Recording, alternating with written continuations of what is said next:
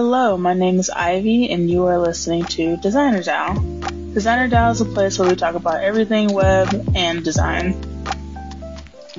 Hello. I always awkwardly start this with hello because I don't know how else to start. Um, hi, I have recently rebranded myself to D. Um, I used to go by Ivy, which my anon, and I decided to come out, so to speak, and use my real identity so people can know I'm a real person. So that's the random update. And then, as always, we have Paulo. yes, um, I'm here. Uh, today we're going to talk about the elephant in the room, so to speak, which is uh, massive layoffs and losing your job or becoming underemployed in this market. Um, I honestly, I've been affected by it and um, have some things to share about my journey and just talk about in general, like how we got here and how to get out of it. Um, I think That's the first part is just like reporting. So, like, I in LinkedIn, I noticed that Coinbase just laid off a bunch of um, their designers, which is huge for our space. Um, in addition to that, um, just all most of the fangs have also laid off at mm-hmm. least a handful of people. Um, Amazon laid off a few. Um, Google laid off a huge amount of people, and um, who else have I seen? And I've, I've just seen like uh, even my friends in the industry, like Wayfair laid off some people, Spotify laid off some people. So we're just seeing mm-hmm. huge layoffs across the board in tech. And some people are saying that, you know, the layoffs aren't necessarily necessary. They're just trying to, you know, save money, um, or, you know, use the market as an excuse to save money. But I think it's kind of a double-edged sword. What we saw in the beginning of the COVID was like the great reset, the great, you know, reset, so to speak. So during that time, um, the market was doing great. Companies are becoming more and more ambitious and they wanted to attract talent in that competitive space. And so, in order to attract talent, salaries got pretty high. Um, and now that the market is lower, some of these companies couldn't sustain those higher salaries. And there also uh, are a few companies who can afford to keep on people, but given that their stock is going down, they're kind of pressured to cut costs. I don't know. What do you think about it? Yeah, um, I I think even uh, Apple is thinking about firing people, which is very quite, rare for them. Quite a big deal, yeah, exactly. Mm-hmm. And um, and uh, it's not just a couple of people; it's thousands and thousands of people, right? Mm-hmm. It's impressive to to realize that uh, when companies decide, almost as a chain reaction to lay off people, they decide to lay off a lot of people at the same time, which mm-hmm. is which screws up the job market because then the competition for people that are looking for a job gets so much higher, and um, mm-hmm. um, also for companies that for the few companies that are recruiting. It becomes even more complicated to recruit the right person because now you have so much uh, offer, let's say, that mm-hmm. um, that uh, you don't know where to choose, right? Um, yeah. I, I I'm not sure if um, this comes as a reaction from the overhiring uh, of the of the pandemic times. Mm-hmm. Uh, I think uh, there was some overhiring because there was a huge opportunity as well because since everybody was going remote, the companies that were already more remote native, they mm-hmm. saw the opportunity to oh, uh, now that we are truly remote and people definitely don't want to go back to the office, uh, we can hire them uh, to our companies, right? And um, that's uh, kind of uh, our transition into remote work. Probably also made some some people some some some talent mm-hmm. um, uh, face work in a different way, let's say. Um, and so yeah, people were working from home, they were getting good salaries, everything was booming in the tech industry. Not so much in other industries, but in the tech industry for sure. I mean, mm. I remember, I remember. I mean, commerce was pretty high too. I yeah, yeah, say. exactly. Amazon Because of the stuff. yeah. pandemic, people who hadn't shopped online before, or people who were kind of like store goers, like had to be Mhm. converted into online shoppers, and Yeah. that um, also like penetrated the market with a lot more people, like just now just getting used to to e-commerce in a way that was kind of going there, but it definitely um, boomed during Yeah, not so uh, prevalent, yeah. pandemic. hmm But but also I remember like uh, Netflix stock going through the roof because all of a sudden everybody was subscribing to Netflix because you know they were stuck at Yeah. home. yeah, And, uh, people are and- watching a lot of TV. Is that- and Zoom stock as well going through the roof because everybody was Uh-huh. getting Zoom and so and Miro and so on. So there, the, uh, in the digital world there was a bit of a of a bubble in the sense that Mm-hmm. uh, that was provoked by the pandemic, and so companies uh, translated that into hiring more people because that's the only way they know how to uh, scale and become better, right? Uh, at at that, those kind of stages. So yeah, I mean it is tough to be laid off, especially in the way that has been happened for some people, right? You know the hmm the Google case where 12,000 people were fired. People just got locked out in the middle of the day. And Overnight. yeah, that's kind of brutal. That's that's At least do a company all hands before you do it, like like uh, Meta did. God dang. I, I mean it's it's I I saw I saw a testimonial of a guy that was working on the you know on the server side of Google that uh, basically he was responsible for uh, Google servers not crashing basically, and uh, he has he has been locked out of his, of his account, and he had a pager because they apparently use a pager to you know um, warn each other that the server is down. And uh, the pager was the only way for him to communicate with his colleagues after he was let go. I mean, we are in 2023, and the level of dystopia that we have today Yeah. is that people get fired from a multi-billion dollar company, and the only way that they have to contact their colleagues is a pager device. Yeah. Also, I saw another brutal one where this lady she was traveling for work, so she wasn't home, and they cut off all her stuff, and so she couldn't find money to go get back home. Um. Fuck. you know, so she had to like text her like somebody who was, didn't get laid off to like give her the company card so she can like go back home. And I was like, that's crazy too. Um, so yeah, it's just, and also I will say in Web three, there's just overall tightening because I don't know if most people know this. Most of Web three is funded by VCs, um, unless you're a DEX and you're getting money from you know liquidity providers and I'm seeing a lot of layoffs in Web3 or like myself, I've, you know, we have made decisions to like extend our runway and cut our budget. Um, and so because investors are becoming more conservative in this bear market, um, Web3 companies that don't have revenue, especially, um, have to be very mindful of their resources because they don't know when they're going to be able to run to you know to raise money again. Um, Yeah, and that and that puts that puts founders and CEOs of startups in the Web three space and, and everywhere really in what people call uh, wartime CEO mode, which is basically which is basically protecting a runway at all costs, really. Um, I do think that there's a possibility. Maybe I'm being a little bit hopeful and optimistic, maybe too much.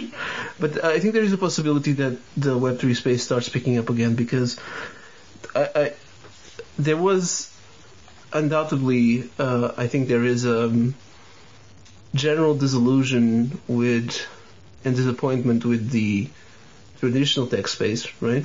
People people were fired from Twitter.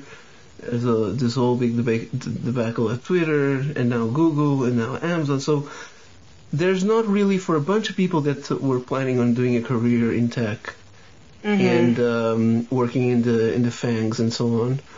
There's now, uh, I think, a big sentiment of of disappointment with it. And crypto and the Web3 space usually positions itself as the um, uh, as the antidote to those things, from a market point of view and from a even philosophical point of view. And uh, I think that a lot of those people will start looking at, okay, maybe I can get a job in another FANG or another tech company or in a startup, uh, Web2 startup or whatever. But uh, if I'm taking this opportunity to change my career from being a corporate employee of a big FANG to a more lean uh, startup employee, I might as well choose a startup that is on the bleeding edge of technology, and that's probably Yeah. Web3, AI, and so on, right? And and so I think we'll have a bunch of talent coming into the space from these layoffs because they probably have an inherent disappointment with the current status quo of the FANGs because they're all doing the same thing. Like there's n- Yeah, There's- I also would them that- argue about Web 3's like being the antithesis of, of Fangs because like I have noticed, and this is my mini tangent, like a lot of the people who work at Fangs are who are Fang networked, meaning they have a, a network of people who also work at Fang and come from certain colleges. I mean, a lot of them make up with people in Web three and easily transition into Web three, and so from a um, admittedly biased point of view, like if I'm going up against a Fang, ex-Fang person and I've been native Web3 for the past almost two years, like that person is more likely to get that role because we value the pedigree of Fang so much in tech in general. Um, and that, and I, and I hope that we can live in a world eventually where you don't have to have a pedigree like Twitter or Google or Amazon to forward your career.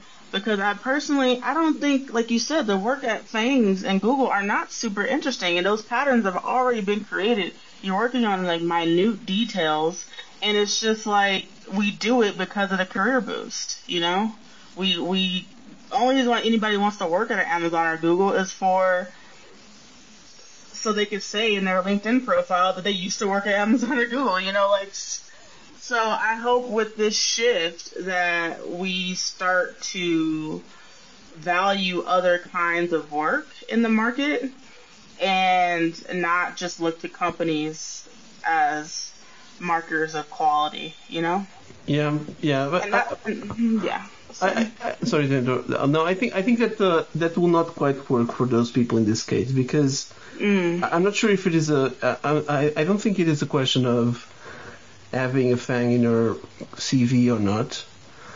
Uh, I think it's more of a question of is someone that has worked at a corporate environment in a team of 2,000, 5,000, 10,000 people adequate to fulfill a role at a startup of five or ten people, right? mm, I don't I don't think it is. I think it is a big transition from someone that has worked at Google or Facebook or Twitter or Apple to now go and start working at a startup of five people where mm, before they were the expert of the one part of the design system for one type of components, right?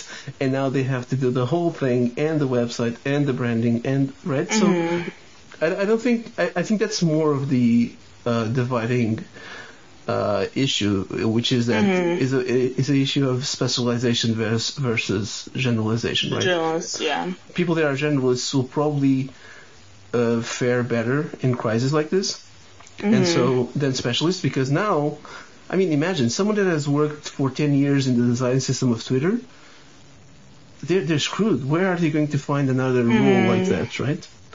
Um, and so they will have to reinvent themselves. Uh, They will, they will have to reinvent themselves, and so they will ha- they will be at a disadvantage somehow. They could still, and they will probably, obviously, use the reputation of being having worked at a Fang to um, to you know um, get some edge, but. Um, I, I, honestly, also people that hired based on that on those on those criteria are are are not doing a good job because it's much more um, important to realize if the candidate that you're looking at is adequate to your environment than if they have uh, any fang on their resume.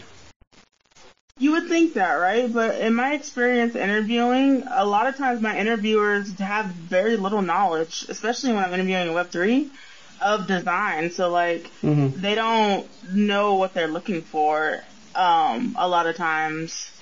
Um, or this is like their first or second design hire ever. Um, and so, and a lot of them are highly connected and value someone who is coming from their network more than someone outside of the network. That's just a bias that you can't overcome. Um, Yeah. but moving on, I think I'm hopeful that we are able to build.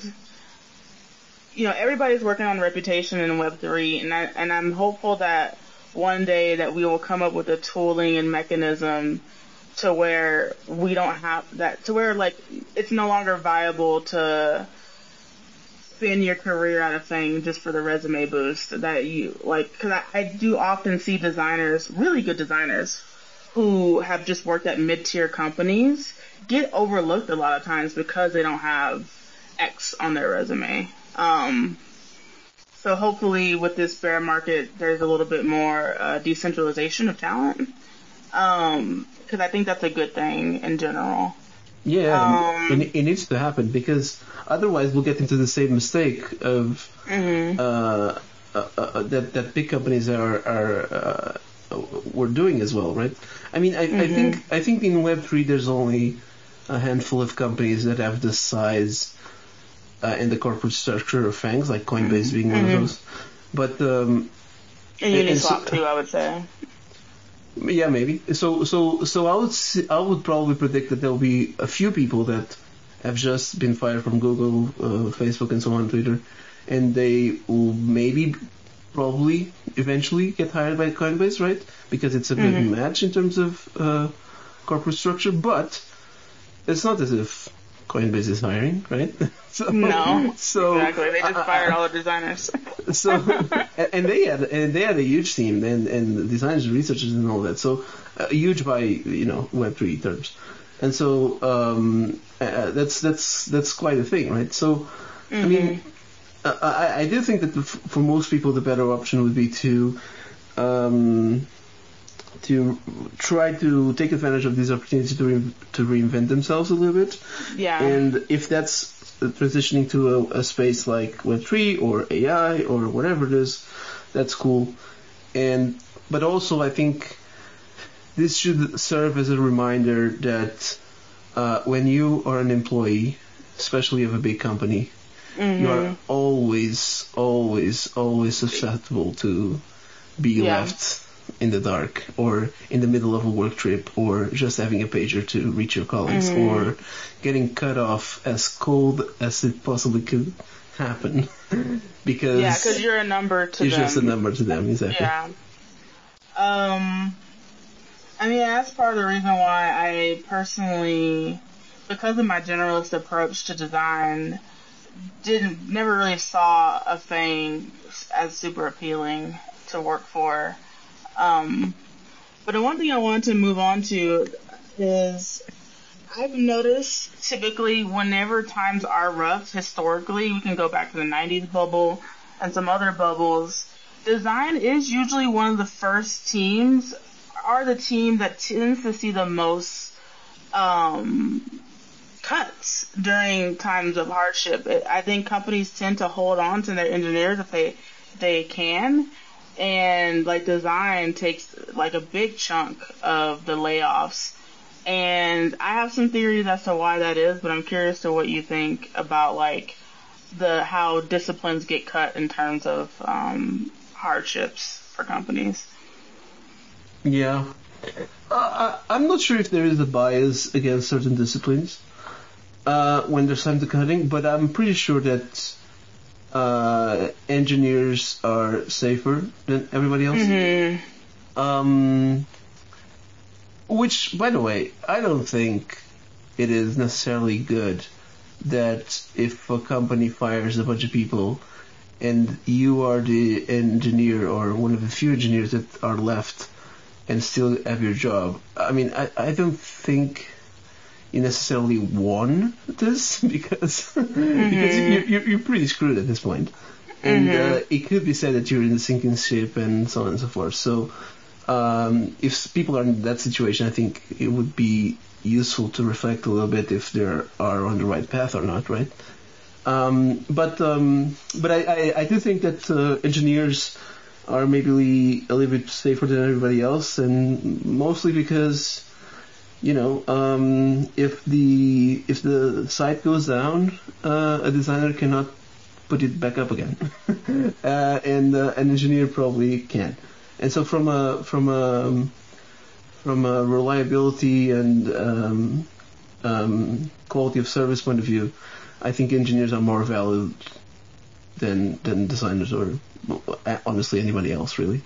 Um, I, I, do think it is interesting to compare the impact that layoffs have on designers against, for example, salespeople and marketing people, which I think um, maybe there's not that much of a difference, for example, um, than than against engineers. I think engineers will always have uh, the safer spot.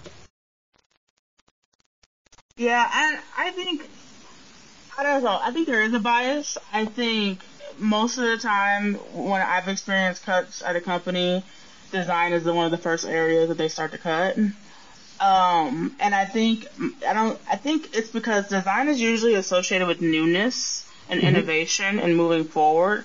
And same thing with recruiting. Actually, recruiting tends to have disproportionate amount of cuts because their your whole job is to like find new people to penetrate the organization. Yeah, exactly. So whenever a company is making cuts, they're making a decision to go in sort of a maintenance mode and to cut down on new projects and new things.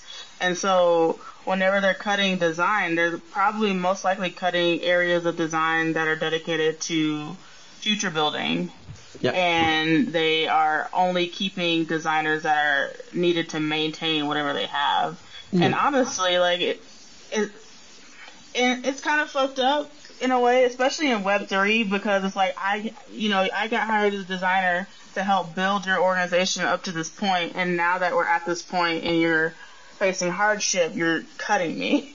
But even though like the reason why you're there is because of the work I've done, which kind of yeah. sucks. And, you know? and, and, even yeah, it's it's it's it's quite unfair. But I I do even think it's bad. It's a bad strategy really because if mm-hmm. you are if you are on times of crisis, uh, like for example, I, th- I think a, a, good example of because I think we're, we're mainly talking about if you are a company and if you have to fire people, who do you choose to fire, right?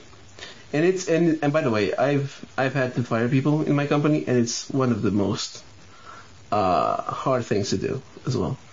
And um, uh, definitely we know that the way Google just did these firings is horrible and dystopian mm-hmm. and so on.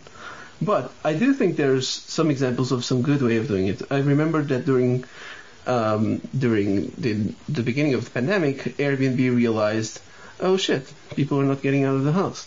people mm-hmm. are not mm-hmm. renting Airbnbs, right? So our revenue is, is going to go down we were mm-hmm. planning on um, on um, IPOing and all that, or or close to IPOing. Uh, what do we do? And they fired a bunch of people as well. They did it in a very thoughtful way, by the way. I think mm-hmm. as as much as could have possibly be done, I guess. But they kept the people that would allow them to reinvent themselves in this new mm-hmm. um, era where Airbnb would need to be different, right? And so mm-hmm. I think that's a, the smart move. It's a smart way of doing uh, uh, restructuring of the company by firing people. Because if you do restructuring of your company just to keep your company in maintenance mode, you're very likely just you know delaying the inevitable outcome, which mm-hmm. is your company is irrelevant and should not exist in this world, right? So you, mm-hmm. you should keep the people that would allow you to reinvent them, uh, the company and and um, I think it's even bad strategy and bad and bad bad decision making to to fire the ones that have the creative power to do that reinvention. Yeah, but the people who usually are making these decisions are like executives that only see line items and it's like, exactly. Yep.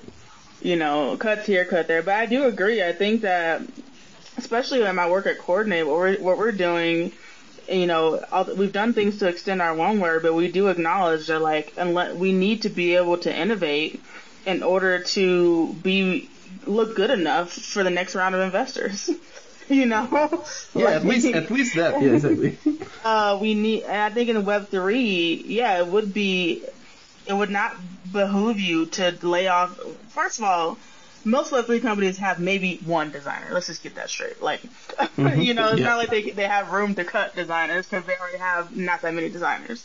unless you are like a Coinbase or something. But secondly, um, if you're making cuts, design is actually, and I've even said this before in other conversations, actually not the right cut. But like you said, design is going to help you get to the next thing.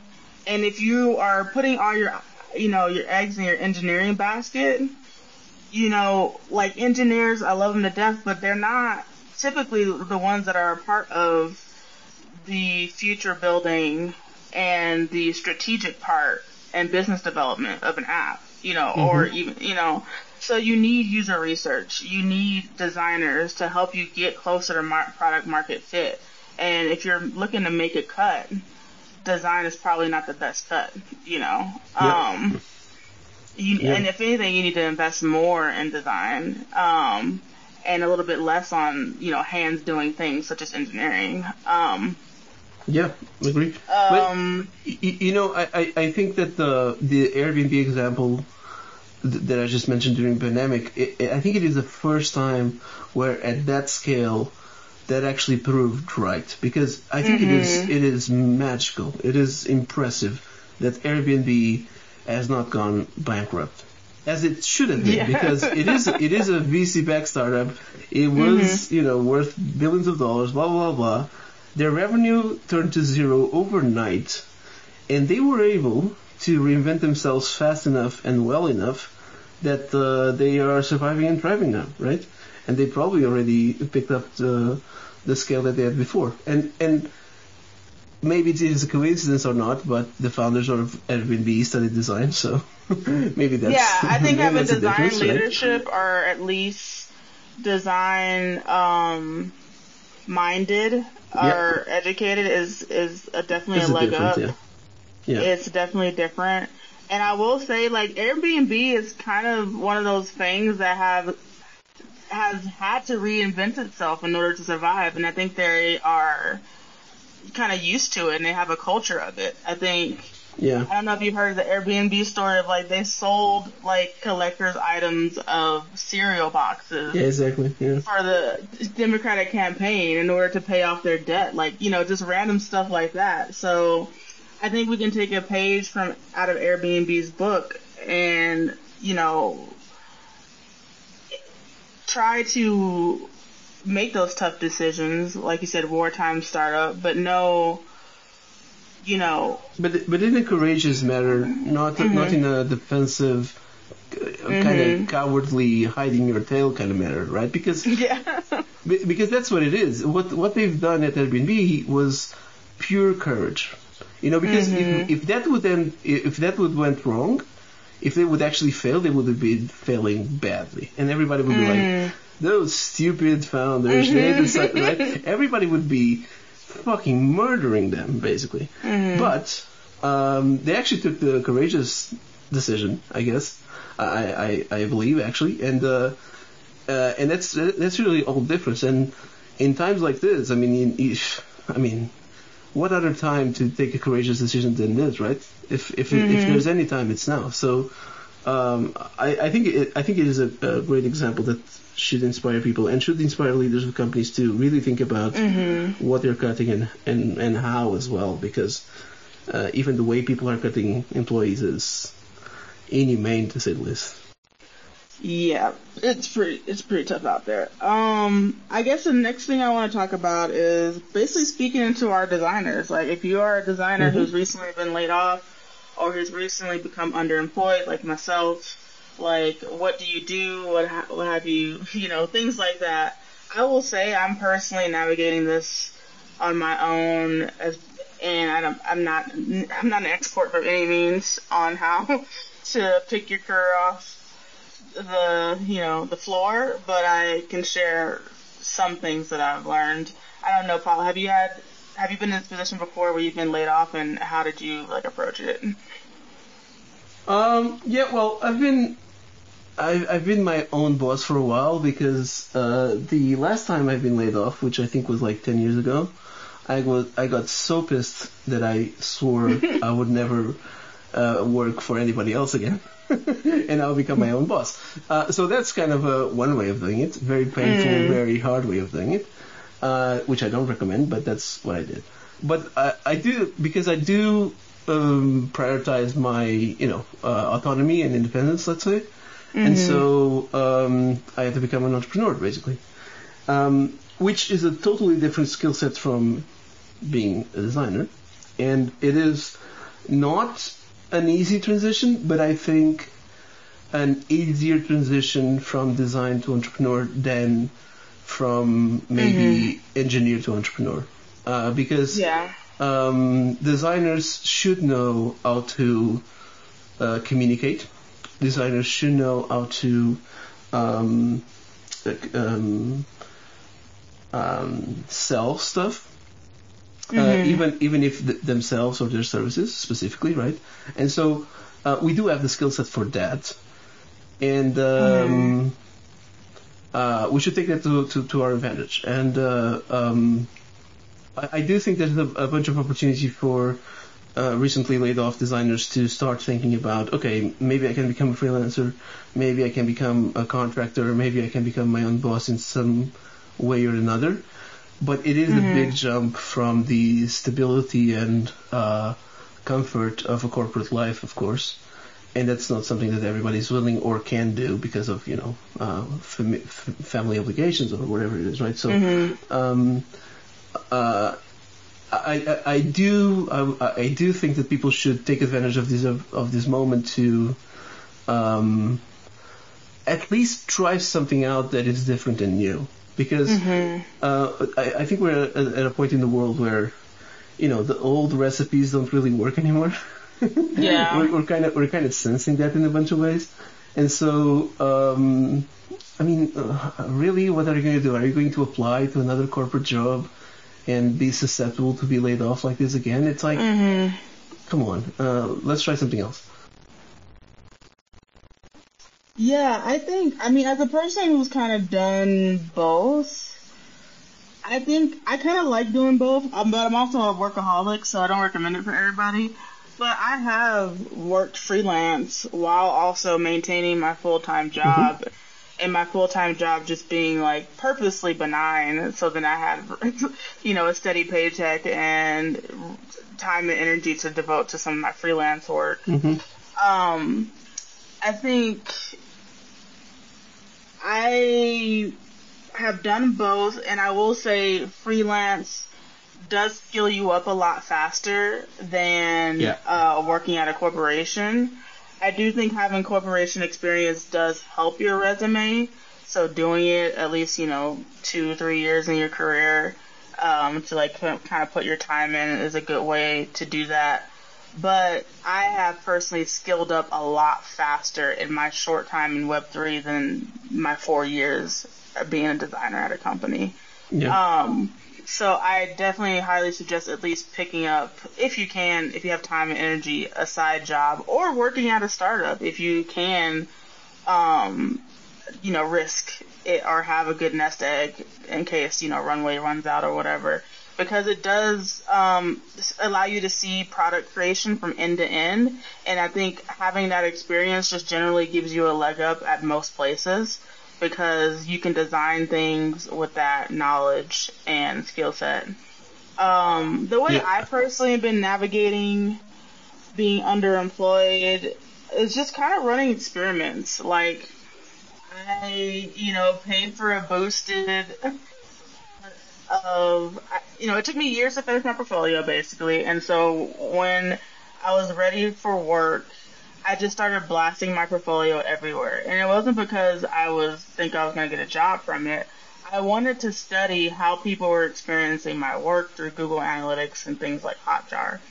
So by, you know, pushing traffic to my website by like spamming it on Twitter or paying for, uh, you know, a boosted promoted ad with my link in it, allowed me to start to see how people were experiencing my work and now I have I feel like I have enough data to like revise my case studies to look better from when I'm applying for jobs.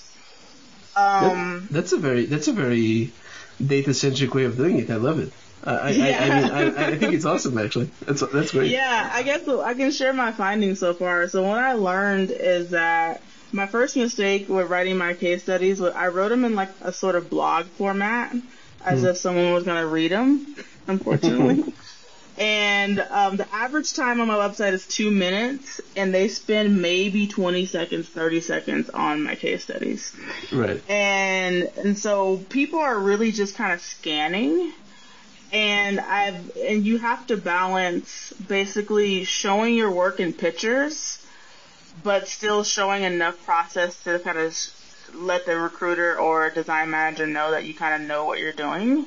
Right. And that's been kind of hard for me because there is a sort of theater that happens in portfolios that is not really how the work actually happens. And I've, I feel like I'm creating a movie Yeah. based on a true story of the work that I've done versus the actual work that I did. Right. Which yeah. has been hard for me to like wrestle with. It's like, and I how would, do I, I, I, I would, add, I, would. I would add something else on that, which is you're creating a movie and expecting that the viewer of the movie of the movie would relate to that specific story, and you don't know if they relate to that specific story because the the project that you're showing is some other project, right? Some other Yeah. industry, maybe some other uh, way of working, some other team size, some other management Mm-hmm. style, and so the viewer has to do this exercise of like, okay, let me imagine if someone that went through this movie and this story, how they would fit Mm-hmm. in my story, my movie, and it's a kind of a lost in translation moment, right, where Mm-hmm. where everybody's trying to tr- to try to figure out if people are a good fit or not. Yeah, I Yeah. mean, uh, you know, I'm I'm one of those uh, douchebags, I'll say, that um, uh, has never had a portfolio, and Oh, so. Yeah, that's a real flex. yeah,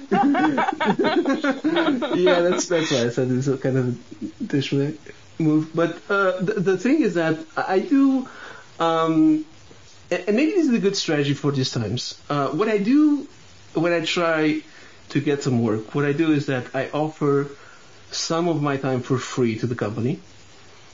And um, and uh, I I work with them and I do you know either facilitate a workshop or I do uh, something for them that I think I can provide value, and then I got that I get them kind of hooked into working with me, and then they want to work with me.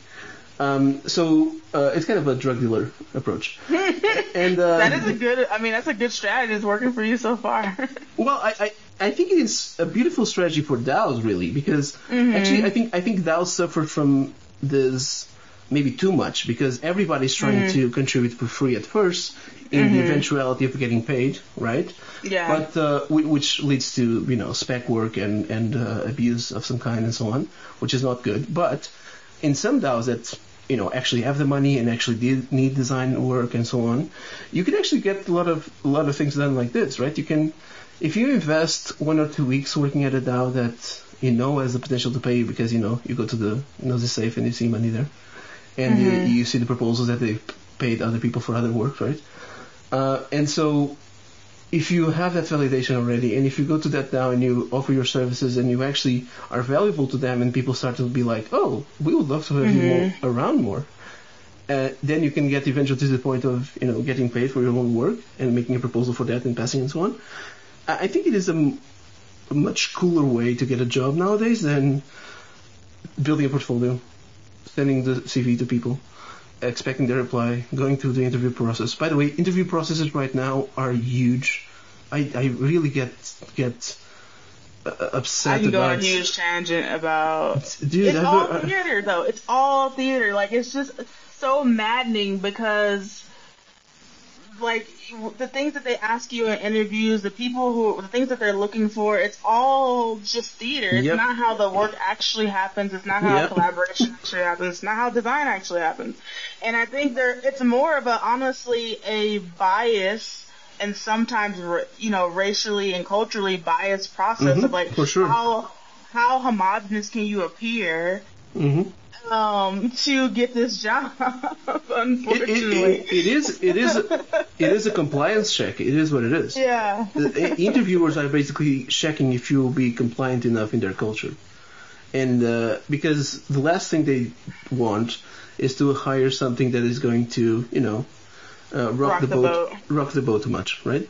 I mean, which makes sense because they want to protect their boat because they're they're there already, right? And you you are in the sea drowning, basically in this metaphor, and so.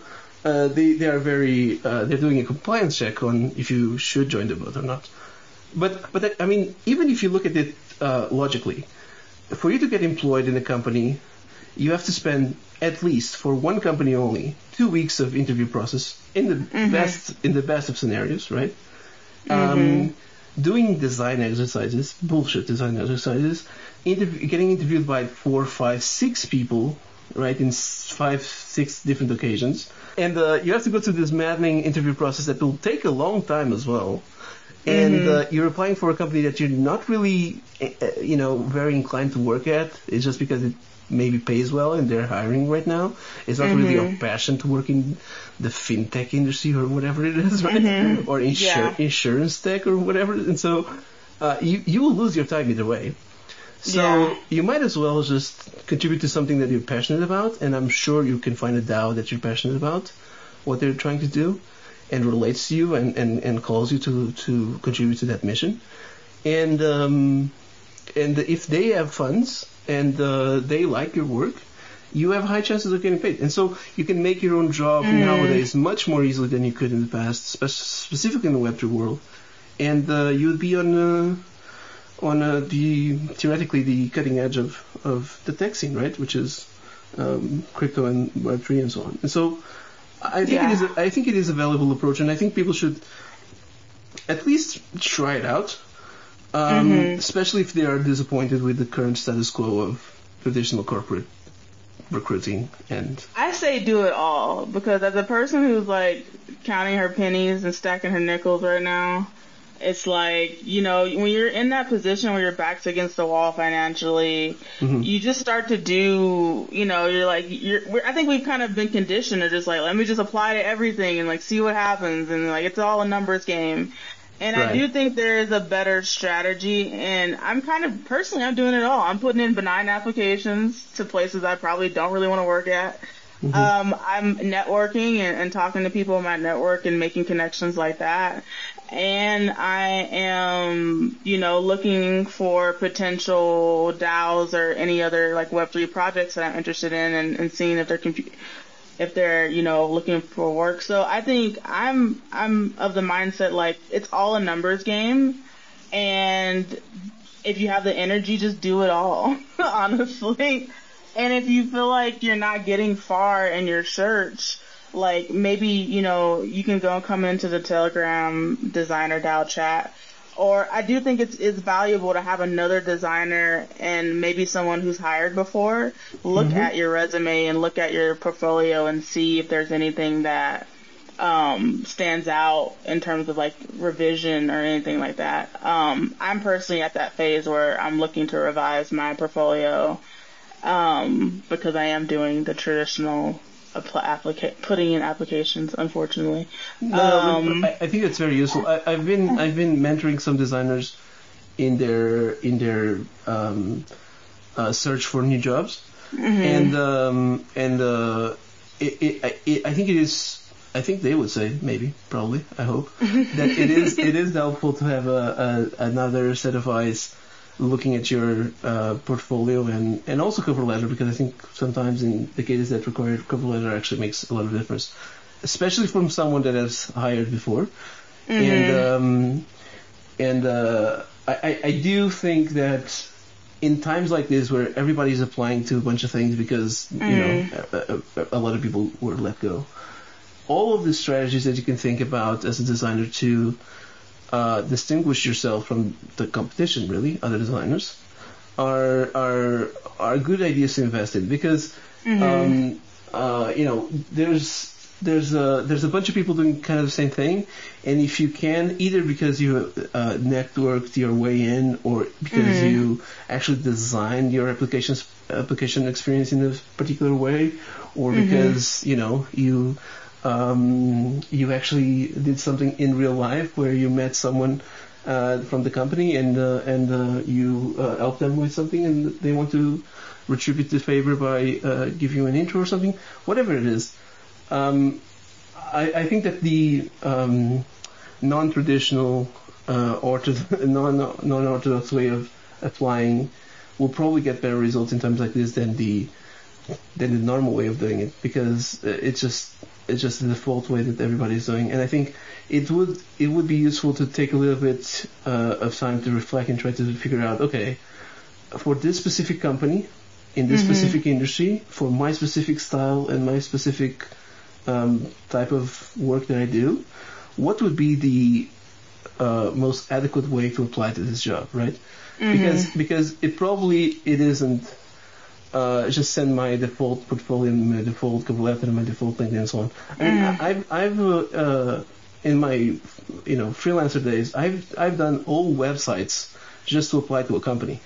You know, super custom to this specific company where I've done usability testing sessions with people on their website and I found bugs and I documented it. You know, this kind of thing super custom, super specific to their company, and they look at it and they're like, "Oh fuck, this guy already did a bunch of work. We should maybe talk to mm-hmm. them, right?"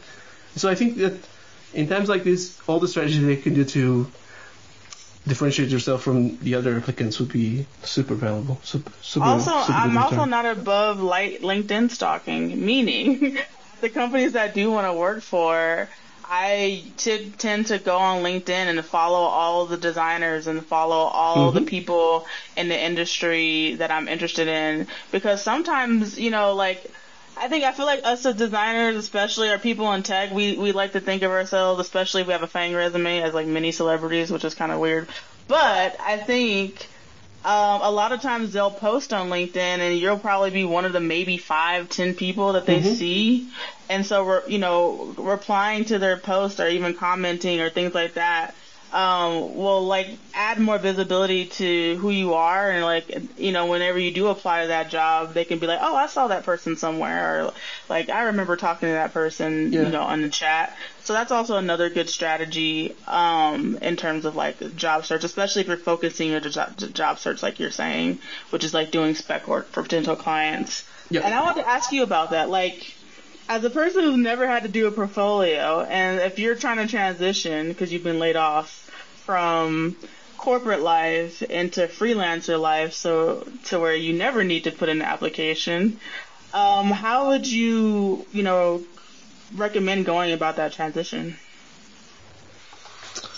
Well, I, I think the transition is much more about your um, your life outside of design than about your life in design. So that's that's I think the, the the first thing that people I guess should be aware of, because um, another thing that I'll say is that uh, I don't recommend this to uh, most people because it, it, it is a way of living where you know that okay, all you have no job security as a freelancer, basically, right? Mm-hmm. Um, so you can get um, uh, fired at any moment, really. Um, and so uh, with no safety net, basically, or virtually no safety net. And uh, and so it's, it is risky, and it's not as comfortable as a corporate life. Uh, but um, I think it can be potentially more rewarding because you do have the um, autonomy to decide on what you work. Mm-hmm. And uh, sometimes you don't have that autonomy because you really need money, so you just work on whatever, and you know everybody goes through that those kind of phases.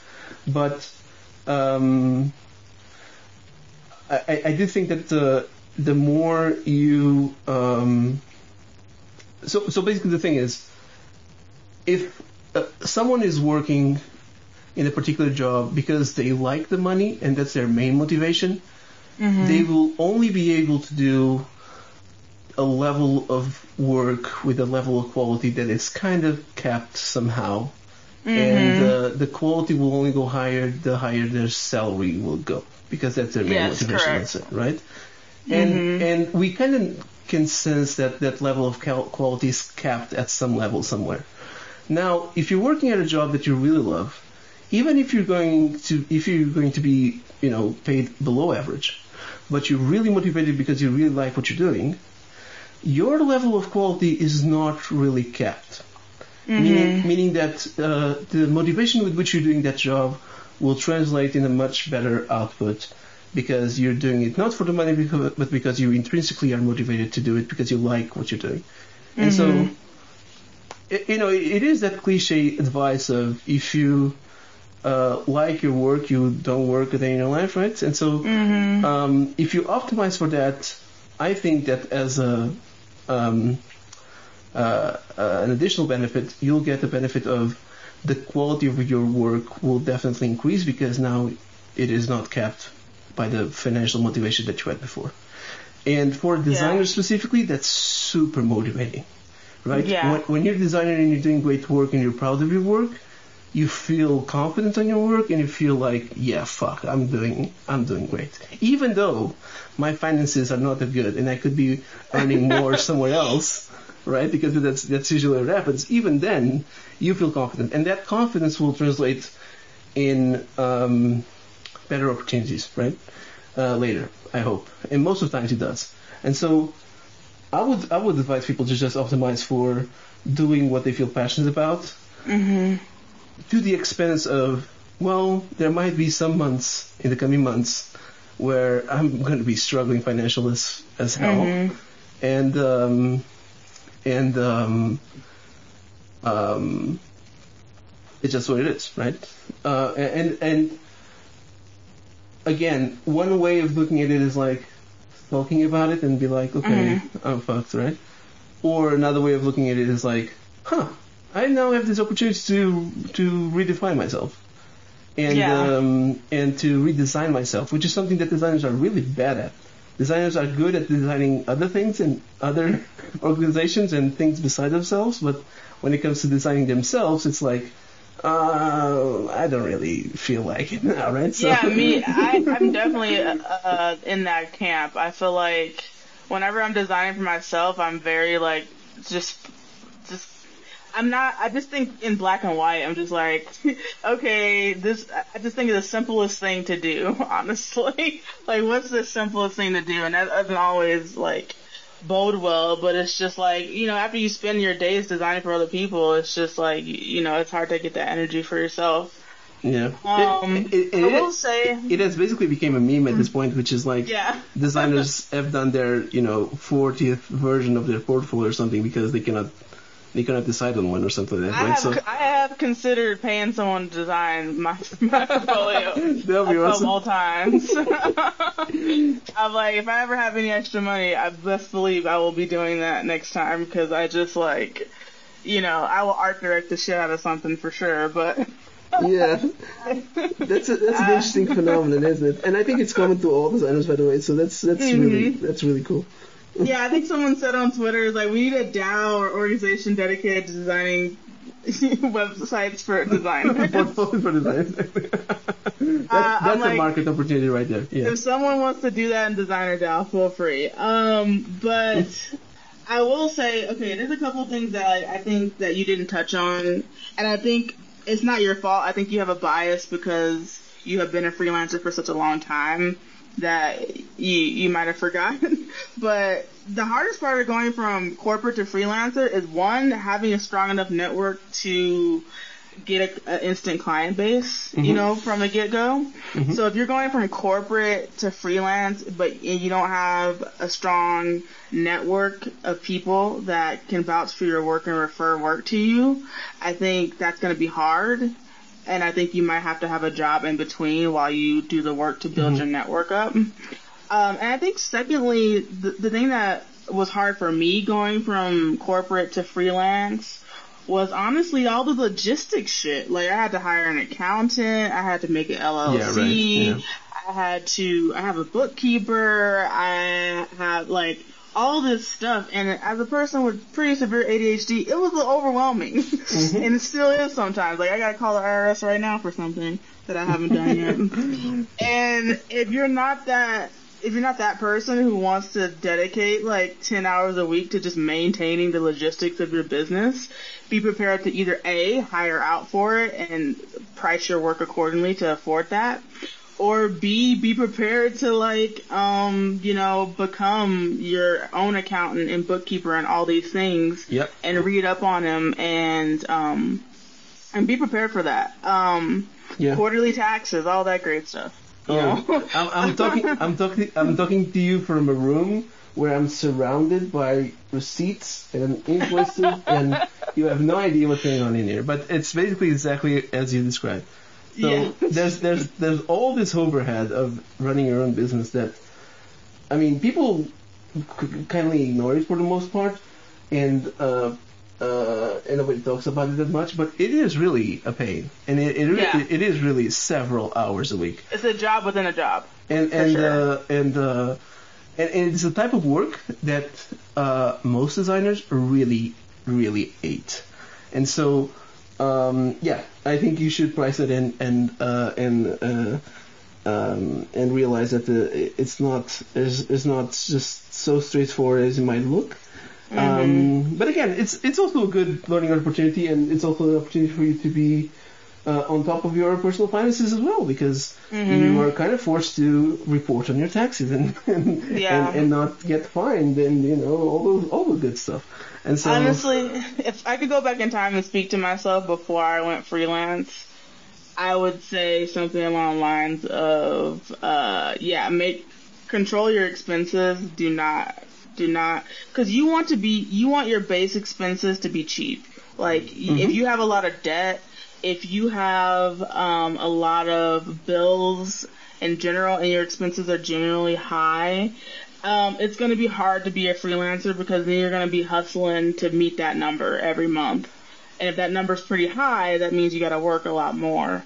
Um, and I made the misfortunate mistake of not doing that. And now I, I mean, I'm not bad, but I'm not good. I, I can punch myself in the face for like raising my expenses up when I had no business doing that. yeah. Um, so, so and, and I would, I would be very careful of any, loans you take on, Yeah, exactly. um, of any, of any, uh, financial obligations and just be very conservative because you just never know if you're going to have a down month. Yeah. Um, it's because, um, yeah. But but to be honest, I would say that you're now better prepared for that than the 12,000 people that were fired from Google and they were spending Yeah. they were spending Yeah. thousands a month. They were spending several thousand, tens of thousands a month uh, with their salaries, and now they get zero. And now they're like, oh shit, I'm gonna lose my car. I'm gonna lose my house. I'm gonna Yeah. lose right. So they are in that situation right now. So even them are now realizing that they are not immune to that because even working for the biggest badass company in the world will will place them in the same situation as any freelancer. And so uh, overnight with a text Yeah. at 3 a.m. And so In general, yeah. so so so they also they also can suffer the same fate, and I think um, it is more um, it is less stressful to suffer that fate from your own demise than from somebody else's demise. and So, True. and so uh, I would prefer to you know have the autonomy over my own work and over um, my own life than giving that autonomy to a corporation that sees me as a number. Yeah, I will. I will say that this is a book I highly recommend. I just it's a really quick read. I just finished. I listened to it on Audible in like two days. It's called The Psychology of Money.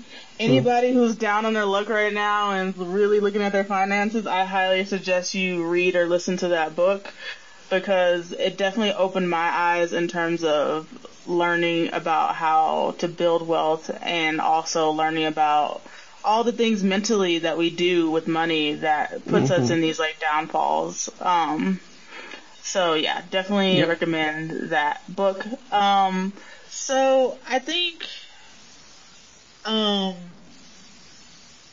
I, what, what else do I have to say? Like, I think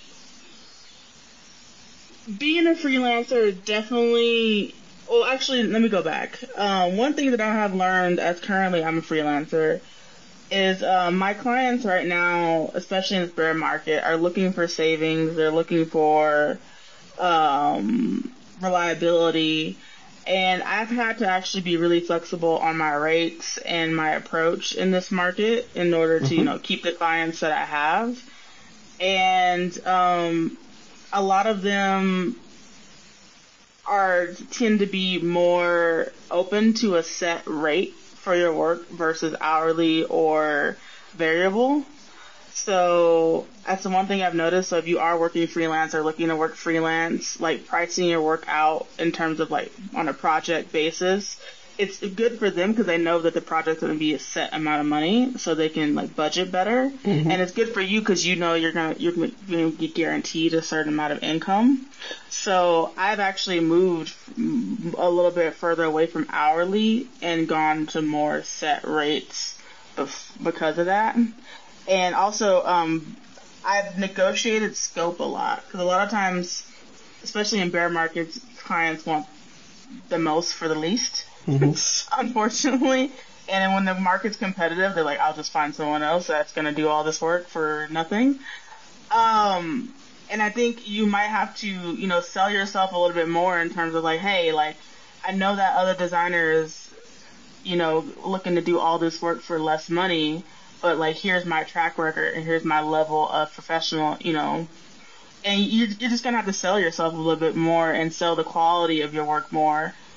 And you know reassure the client that like yes my rate is competitive it's in the middle but I deliver such high quality work that you're not gonna you know need to come back to this work. You're gonna you know whatever. It's gonna be worth the price. So there's yeah. gonna be a little bit more as as a freelancer prepared to to do a little bit more selling and convincing um, than in other markets when people had money to just like cut you a huge check before.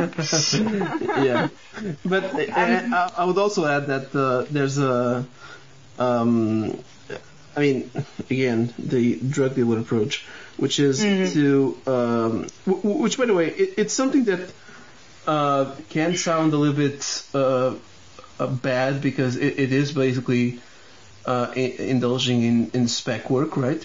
But uh, mm-hmm. uh, I, I don't do it. Um, I, I, do it very very seldom, but like very mm-hmm. rarely do I do that. But but um, but I do think that we need to realize as designers that basically if we're talking with a, a founder or a business owner and we're saying, hey, you have some problems that I think I can solve with my skill set.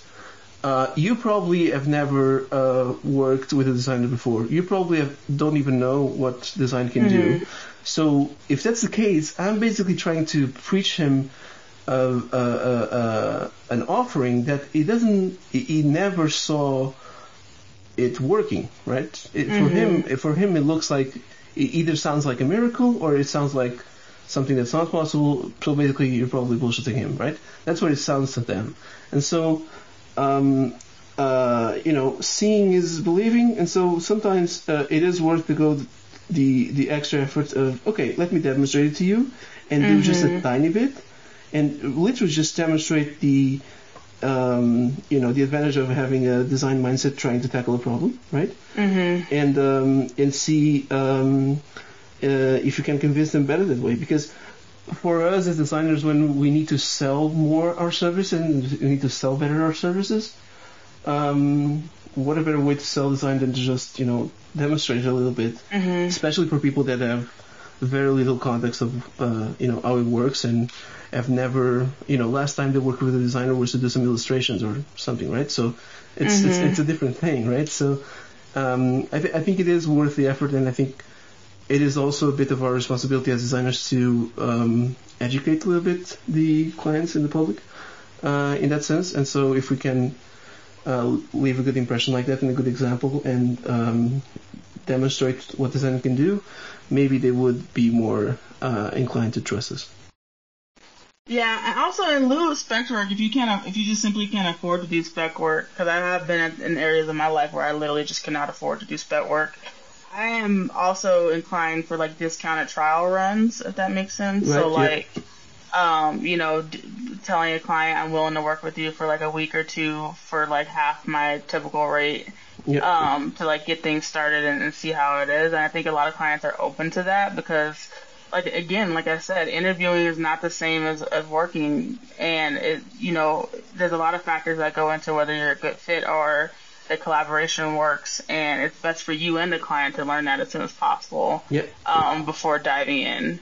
Um, because if you are a freelancer, you could choose to be like, you know what, this is great and all, but you know, this is not for me, and move on to the next, um, you know. Uh, yeah, next project, next opportunity. Mm-hmm, mm-hmm. that's also uh, that's also kind of a competitive advantage because, especially for juicy clients, for clients that people know they pay well, a lot of the a lot of the other designers that are maybe bidding for something as you are, they will go like for the uh, the big bite, right? They they will go like, oh yes, I can do the whole project and I can work for you this whole time and I can do everything for you and I charge a big price, right?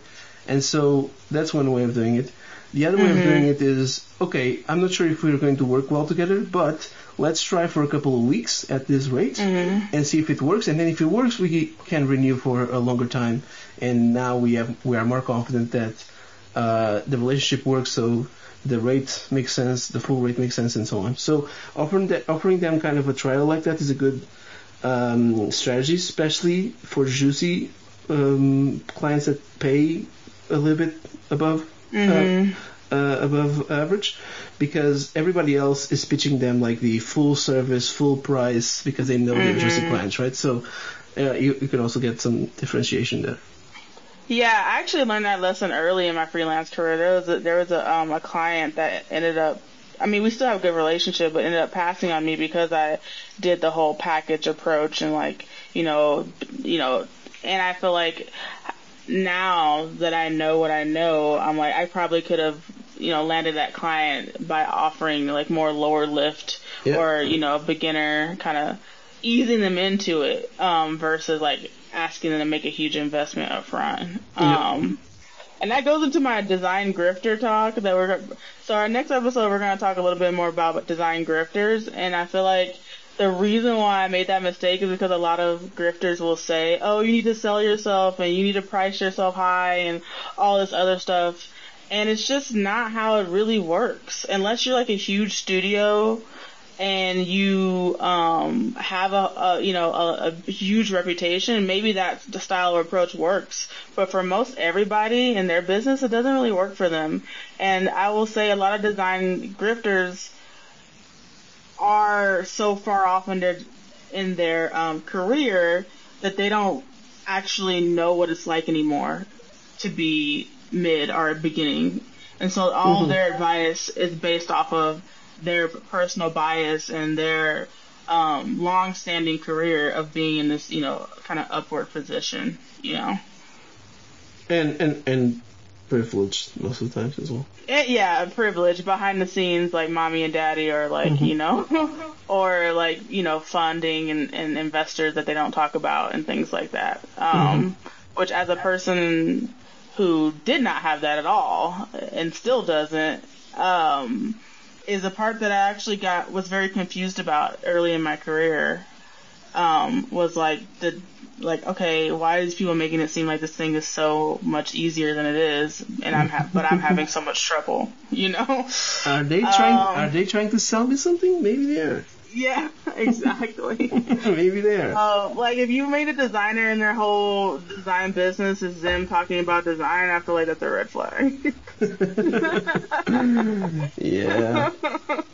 Uh, but we'll go in more detail on that in our next episode. Um, I guess, um, yeah, I don't know. The last part I have about on this subject is like, you know, a lot of designers. If you're facing a lot of rejection right now, you know, it can be, you know, wear on you and get kind of disheartening. And I think just remember that this is a competitive market and it might not e- even be anything to do with you in particular.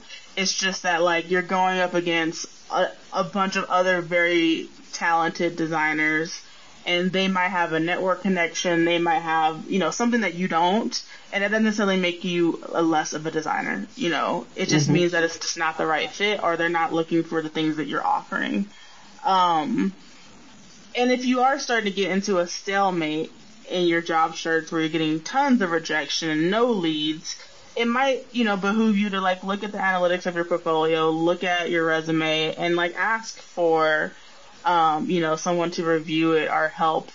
Um, and I would ask someone who has hired before or even a potentially a recruiter because more often than not, the person looking at your portfolio and resume to like give you the green door is not the same person that you're going to be working with, unfortunately. And you want to optimize your resume, LinkedIn, and portfolio for the screeners, not the uh, designers. Because if you're designers they're not going to be the one looking at your portfolio. They're going to want to talk to you in an interview about your work. So um, yeah. definitely ask for advice from people who have made a, a career scanning and filtering out candidates because they're the, per- the, person who has the most experience with it. Yeah, I, I think um, that, I think that's great advice, and I think that the um, th- this is these are also the times where at least on you know uh, tech LinkedIn people um, make themselves available for a call with uh, with people that have just been laid off. And I think people that are in the situation that they're getting rejection after rejection, they're trying to look for a job, they're feeling mm-hmm. down a bit. It, it, doesn't hurt to talk with somebody else. It, it, and so if if that's kind of a mentor kind of type, if that's a you know someone that could give you some advice in terms of applying for a job or recruitment or whatever it is, I would urge people to take take people that are offering their time, um, take them on their offer, and uh, book a call with someone that can uh, mm-hmm. uh, help you to uh, you know improve your process, your portfolio, your presentation, your you know um, your whole pitch. Um, mm-hmm. Because I mean, what what else? What what bad could it come from there, right? Mm-hmm. It, you you will only get uh, get uh, good information pro- uh, to to try to to get better, and uh, I think you'll you'll you'll feel also better because um, you just had the space to um, to be heard by somebody else that uh, understands you, maybe has gone through the same thing before, and so. These kind of times are good times to look for mentors, look for advisors, look for people that can support you, and uh, mm-hmm. hopefully there are still a lot of people that um, put their time available for that and um, and so take them on their offers. Yeah, definitely. I think um, right now is more than ever ever to build.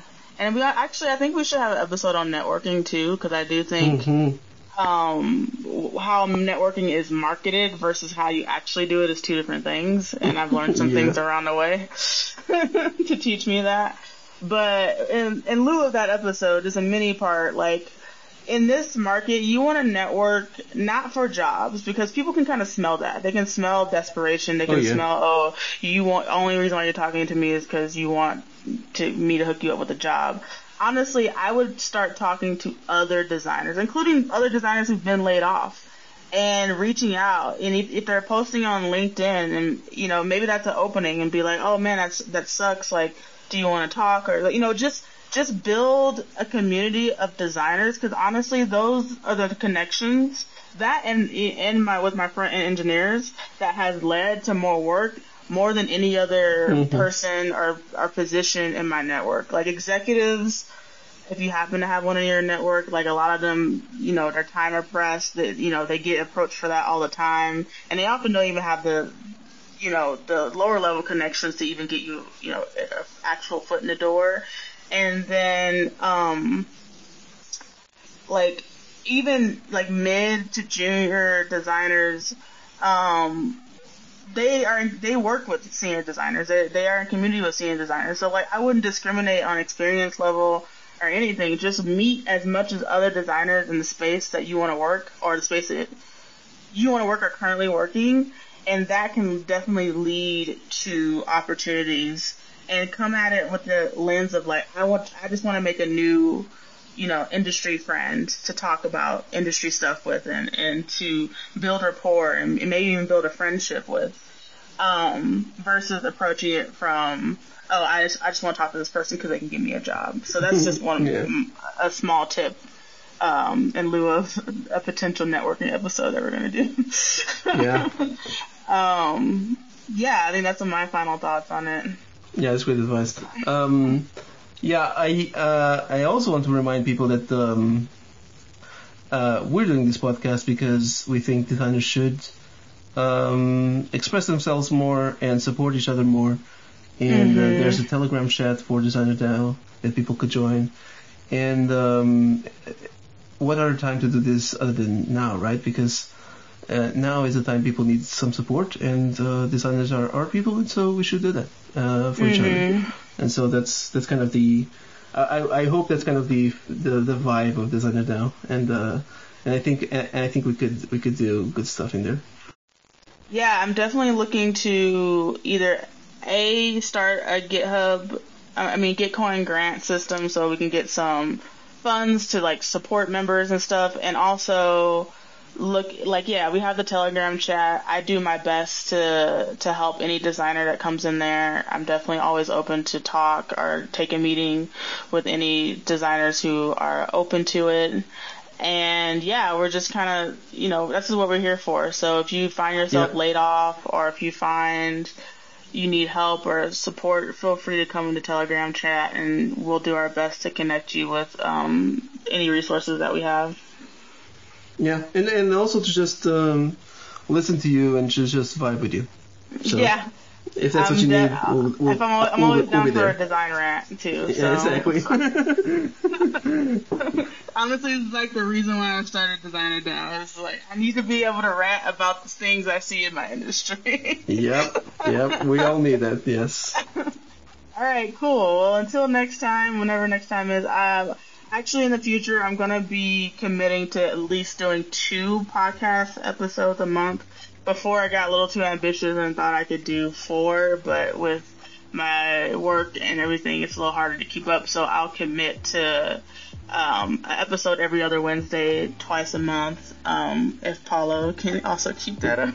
Yes. Um, Let's try that. And yeah, in the new year we'll be more consistent. And if anyone is open to volunteering uh, with like editing episodes or wanting to be on an episode, feel free to jump in the Designer DAO Telegram chat um, or tweet us at, on Twitter, and I would surely be open to, to help or anything like that.